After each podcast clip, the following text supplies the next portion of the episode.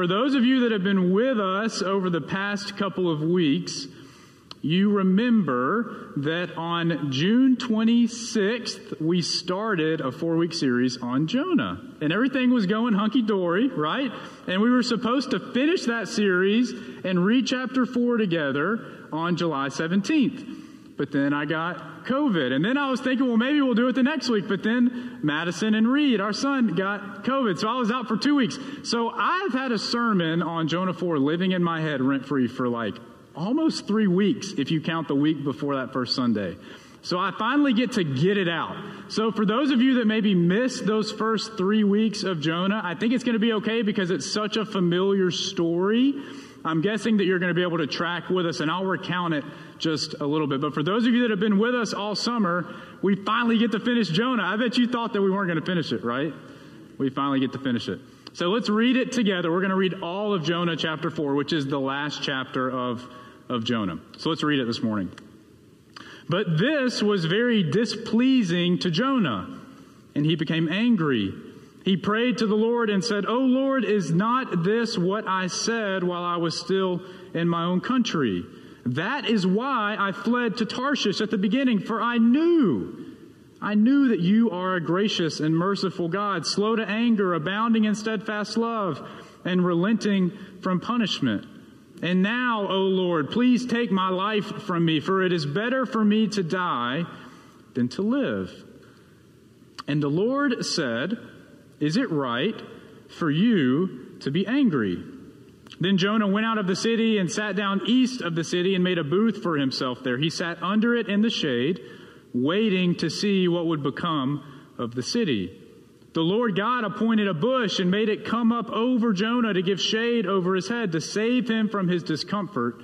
So Jonah was very happy about the bush. But when dawn came the next day, God appointed a worm that attacked the bush, so it withered away.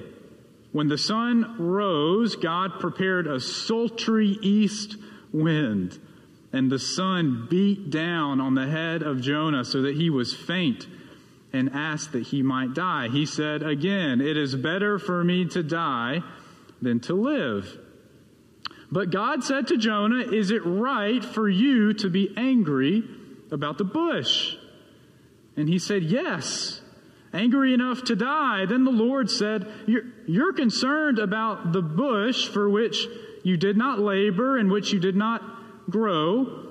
It came into being at night and perished in a night, and and should I not be concerned about Nineveh, that great city in which there are more than 120,000 persons who do not know their right hand from their left, and also many animals? This is the word of God for the people of God. And we say together, Thanks be to God. You remember how we got to this point, don't you?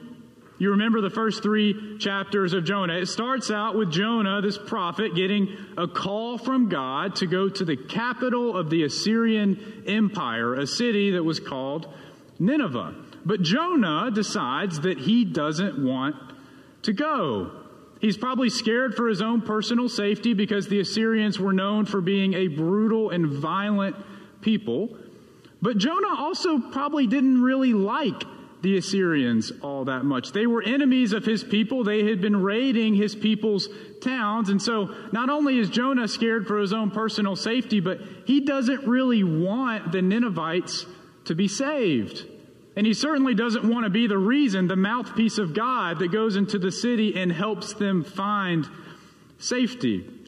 So Jonah, instead of going up to Nineveh, he runs and he goes the opposite direction. And this is the part of the story that we all know, right? He gets on a boat, he tries to set sail for Tarshish, but a storm hits and the sailors end up throwing him overboard. And you think that's the end for Jonah, but then God appoints a fish that swallows Jonah, and he spends three days and three nights in the belly of a fish. And the fish spits him up onto dry land. And God speaks to Jonah again, saying the same thing that he said to him the first time, saying, I want you to go to Nineveh and save these people. Except this time, the second time, Jonah actually goes. And sure enough, the Ninevites repent.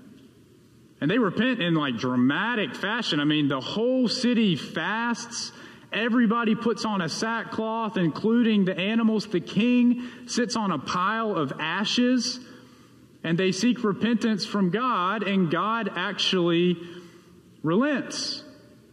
God decides not to destroy the city. And that is where our scripture picks up for today. That is right where chapter 3 ends.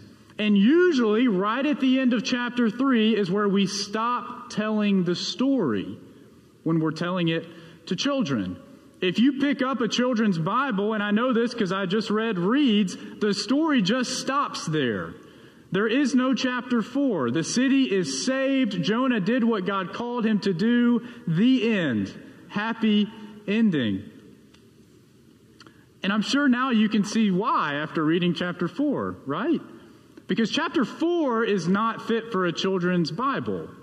Chapter 4, in my opinion, is big boy and big girl stuff because it forces us to ask some really difficult questions. And because of that, I think that when we allow chapter 4 to be the ending of this story instead of just chapter 3, it should also transform, it, it should really change the way we think and understand this book. Especially when asking the question, which is what we're going to be asking this morning what is this book really about? What, what is this book really about? We spent four Sundays reading through this book. I want us to answer the question what, what are we really supposed to take away from this story of Jonah? But before we get to that, I want to make sure we didn't miss anything in chapter 4. And it's also just so good that I want us to work our way back through it. So, so chapter 4 starts, and Jonah is displeased. I love that word. He is displeased because God has decided to save the Ninevites. And he goes on to have this conversation with God really briefly. And he says, Look, God, this is why I ran. This is why I decided to run to Tarshish because I knew who you are. I knew who you were. God, I knew, I knew that you were gracious. I knew that you were merciful. I know that you're slow to anger. I know that you have this habit of relenting from punishment. God, I knew all these wonderful things about you. I knew how good of a God you really are. And that's why I didn't want to go because I knew that this could happen. I knew if they repented, you just might save them. And that's why I ran. In fact, God, Jonah says, I am so angry about this. Why don't you just take my life from me? Because it's better for me to die than to live. I'm never going to get over this, God. And God asked Jonah a question, right? He says, Jonah, is it right for you to be angry? Jonah, is it a good thing for you to be angry right now? Is it really right for you to be angry? And of course, Jonah doesn't answer. Did you notice that? He turns his back on God starts to walk east of the city. He makes a tent for himself, and it says he waits to see what will come of the city. And how I read that is that Jonah is still holding out hope that God will, in fact, destroy the city. And if God does, Jonah wants to make sure he can see it. So he walks a little bit east of the city, makes himself a booth, and stays there for the night. And at this point, God gets really creative, and I love it. I am here for it. In chapter 1, God appoints, it's the same word, appoints a fish to swallow Jonah. And here in chapter 4, God appoints a bush to grow over Jonah and give him some, some shade to save him from the discomfort of the heat. And all of a sudden, it says that Jonah is happy again. A little bit later, God appoints a worm to destroy the bush. And then remember, it said God stirred up this sultry east wind, made sure it was a really hot day. And suddenly, Jonah is right back where he started, isn't he? He says the exact same thing to God God, it is better for me to die than to live. What a roller coaster of emotions for Jonah. We're sad, we're happy, and then we're sad. We're sad again. Except this time God asked Jonah a second question. It's a lot like the first question, but it's a little bit it's a little bit different. He says, "Jonah, is it right for you to be angry about the bush?" Jonah, is it a good thing for you to be angry about this bush? Is it right for you to be this angry about this plant? And this time, Jonah doesn't walk away, does he? He must be a little more agitated this time because he seems to be just a little bit more raw. Maybe he's a little sunburned, but he looks at God and he says, as a matter of fact, God, yes. Yes, it is angry enough to die. And God says, Jonah, let me make sure that I have this right. And I just want to read you how chapter 4 ends again. I want you to hear this one more time. Jonah, you're concerned about the bush for which you did not labor and which you did not grow. It came into being in a night and perished in a night. And should I not be concerned about Nineveh, that great city in which there are more than 120,000 persons who don't know their right hand from their left, and also many animals? And that's it. That, that's all we get. Jonah doesn't appear anywhere later in Scripture. That, that's the end of Jonah's story for us. It's like the ultimate cliffhanger ending in Scripture. Which I think, like we've already said, when we allow this chapter to really be the ending of Jonah's story, it forces us to ask the question what is this book really about? Because when we leave out chapter 4 and we allow chapter 3 to be the ending, like we see in our children's Bibles, it makes it really easy for us to say, well, well, the story of Jonah is about saying yes to God's calling upon your life. It's a story about no matter what, it's never too late to repent, just like the Ninevites, and find salvation, right? It's a story to, to the testament of the, of the redeeming power of God. It doesn't matter how far you've strayed away, you can always come back and find forgiveness and find grace. And then, of course, it's, it's yet another example of God using someone very unlikely and even resistant to do something that is absolutely miraculous, like saving an evil city from their own demise. But when we tack chapter 4 onto the end of it and, and we read it, I think there's another main point that floats to the surface that, that I really think encapsulates all of those things. And it's this what, what I think I realized this week is, is that Jonah, this book, this story of a prophet, is, is really a story of a man who is absolutely convinced from the very beginning to the very end that he knows better than God. That's what I think this story is about.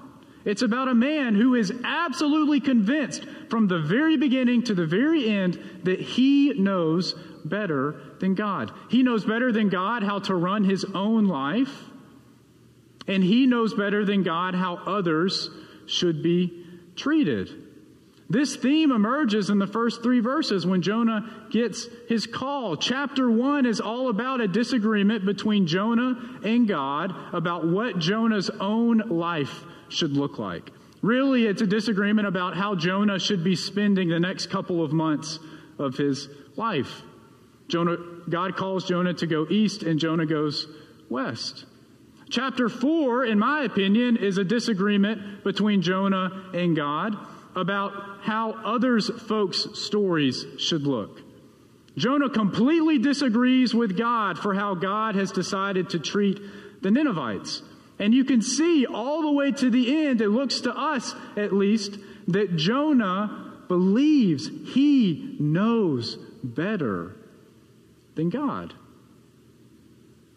Throughout the whole course of this book, God and Jonah have two completely different visions for how the world should be run. You know what that made me think of? As I was thinking about that this week, man, I don't know why my brain went here. Maybe it's because we tell this story to children, and that's the first thing that we think of when we read about Jonah. Or maybe it's because in chapter 4, I really think Jonah is behaving like a child. I think he's throwing a fit. I think it's like a terrible look for his maturity level, right? But for some reason, and this is so good because my parents are here, for some reason, this made me think about that stage in life that we all hit where we realize that we are actually smarter than our parents. Do you remember that? Do you remember being in like middle school, high school? It kind of hits us all at different ages, but we hit this point, we wake up one day and we just, the light bulb goes off and we realize that we are smarter than our parents. And we usually spend like a couple of years in that phase of life. I remember this phase of life. I'm betting my parents do too. And I bet you probably remember this phase of life as well. I remember arguing with them all the time about like the littlest, dumbest stuff. I remember having all these smart comments run through my head, watching them just do normal life, right? Because I was convinced that I was smarter than them and that I knew how to do whatever it was they were doing, I knew how to do it better. I knew what was cool to wear and what wasn't cool to wear. I knew what was cool to listen to and what wasn't cool to listen to, right? I, you remember this. I knew what was cool to watch and what wasn't cool to watch. I knew what was cool to eat and what wasn't cool to eat. Remember like not wanting to go to certain restaurants for no good reason other than you just like didn't want to be seen there or whatever. I mean, it just runs so deep when you finally hit that phase in life. I remember watching my dad cut up a piece of grilled chicken and thinking he's doing it all wrong. He's doing it all wrong. I know how to do it better. It's that stage of life where you cannot stand for your parents to teach you how to do something new because if you let them teach you, it requires you to admit that you didn't know how to do it already. Do y'all remember that? That's where my brain went this morning when I began to ask those questions that coming of age stage of life where we realize that we know better than our parents. It's a stage of life that I'm sure Reed will never hit, right? And look, I may have grown out of doing this with my parents. Maybe you have too. But I think if we're honest with ourselves, we still do this with God. I think we still do this with God. I, you know, it's hard to admit. I don't know if, if you can admit it with me, but I really don't think we are as different from chapter 4 Jonah as we really like to believe. God, you might be calling me to go there, but I, I really think I should go here. I think I know better than you, right? God, you may be calling me to go do this, but I really think my time would be better spent doing that instead. I really think I need you to listen to me here, God, because I think I know better than you. God, I may feel like you're calling me to give this or to give up this or to give my time to this, Lord, but I, I really think I should be giving to this instead. God, I, listen to me. I think, I really think here you don't have it all figured out. I think I know, I think I know better than you. God, you may be calling me to go care for these people or care about these people, God, but I, I really don't think, I really don't think I do. Do you really know what they have done? I think I, I think I know better than you. God, you may think that they're worthy of redemption, but I, I really, I really don't. I think, I think I know better than you. If you're like me, if you're willing to admit it, then you, you always find yourself in this push pull relationship with God. And now sometimes it may be over something really big, like it was for Jonah, right? But I also think we do this over really small things as well.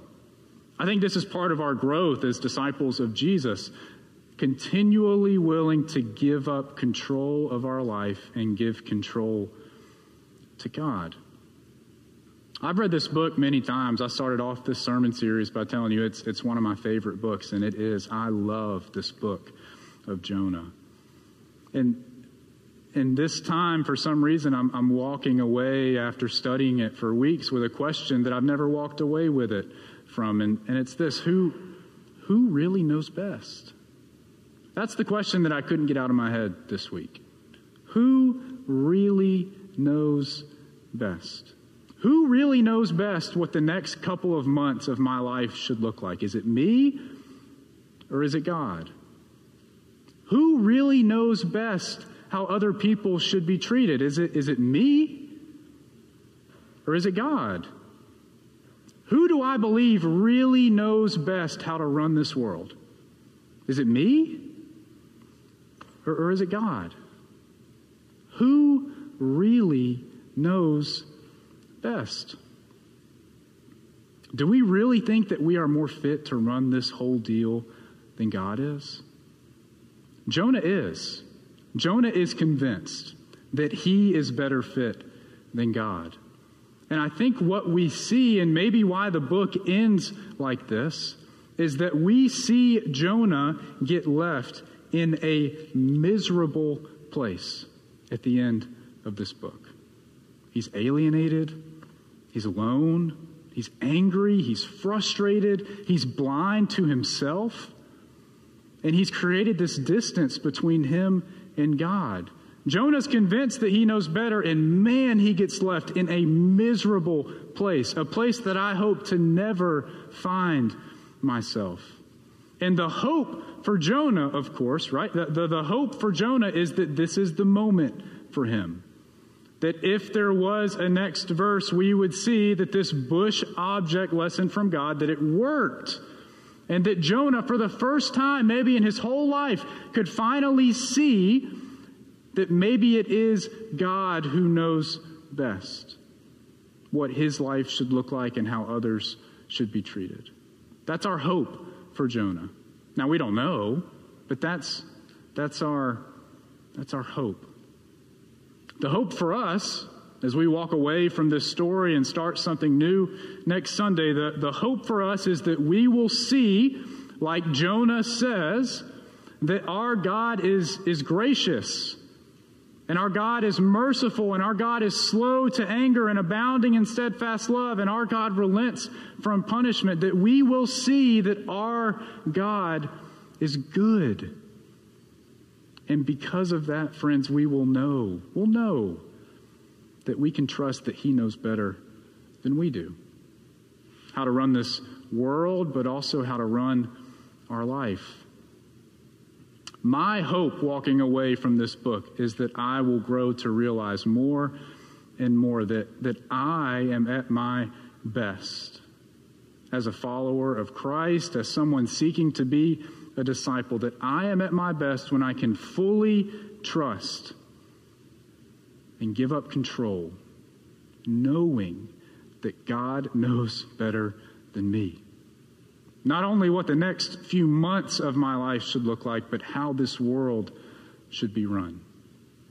That that's when I'm going to be most able to grow, most able to serve, and find it the easiest to live into that abundant life that is promised.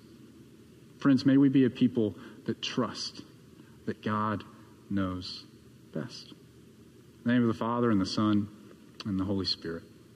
Amen. Hey, friends, I just wanted to take a moment and say thank you for tuning into our message this week in the gathering. We hope you found it meaningful and life giving. As always, you're invited to join us for worship on Sunday mornings at 10 a.m., either in person here in the chapel or online. If you want to know more about who we are at Bluff Park United Methodist Church, you're invited to check out our website.